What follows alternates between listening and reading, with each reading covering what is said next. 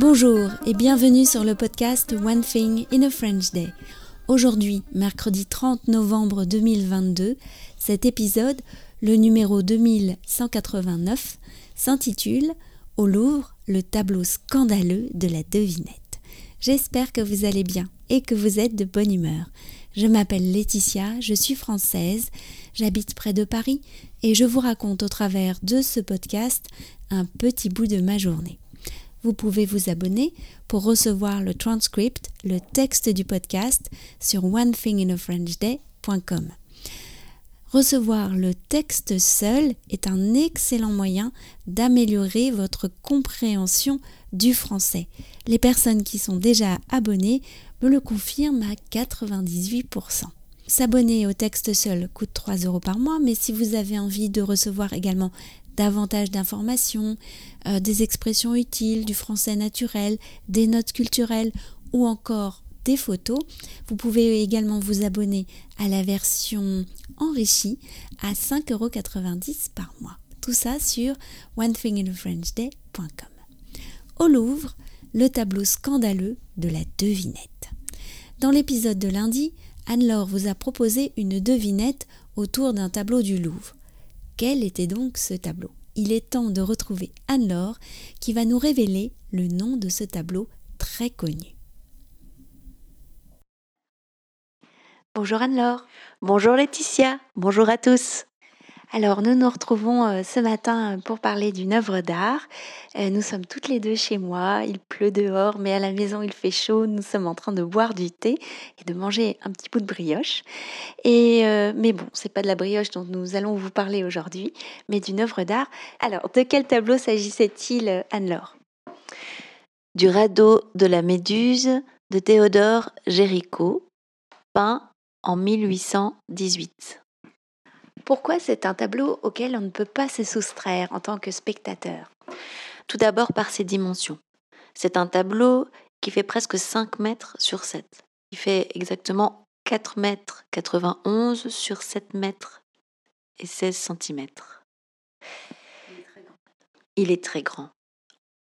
Dans la devinette, on a dit donc là, on comprend que c'est un tableau historique, il s'est passé un naufrage, quelque chose, mais on a dit que c'était une peinture historique, mais qui traitait d'un fait d'actualité. Lorsque ce tableau de Théodore Géricault est, présenté en 1819 au Salon de Paris, euh, on ne parle pas là d'un naufrage qui a eu lieu dans l'Antiquité ou quelque chose comme ça. C'est un fait d'actualité. Oui, le naufrage a eu lieu en 1816. Ça a été une catastrophe euh, hum, le bateau est parti en fait euh, vers les colonies. Et euh, a fait naufrage. l'équipage, une partie de l'équipage a pu aller sur des canaux.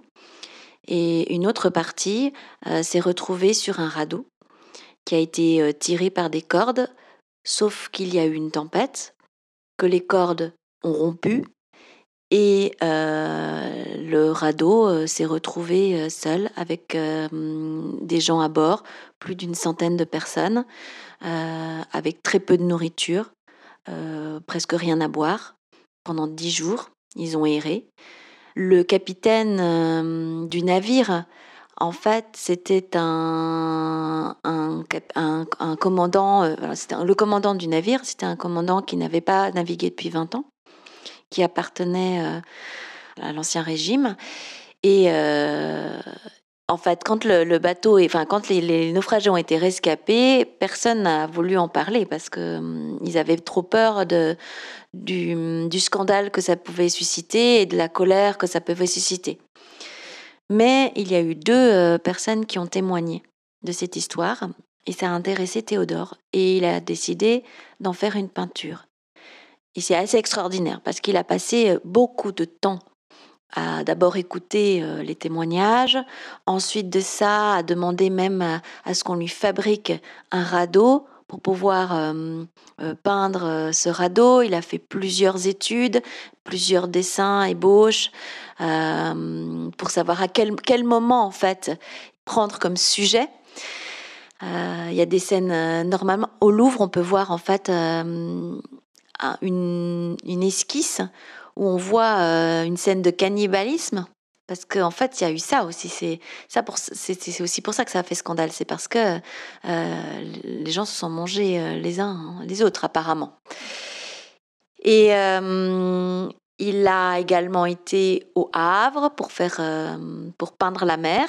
C'est pour ça d'ailleurs que si on regarde le tableau, c'est pas du tout une mer, une mer de d'Afrique. c'est une mer de, du, du, du, nord de la France.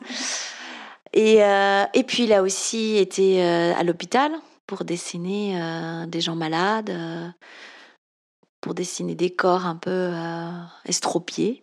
Et quand le, tableau est présenté au salon, il fait scandale. Est-ce que tu peux nous expliquer en quoi il fait scandale?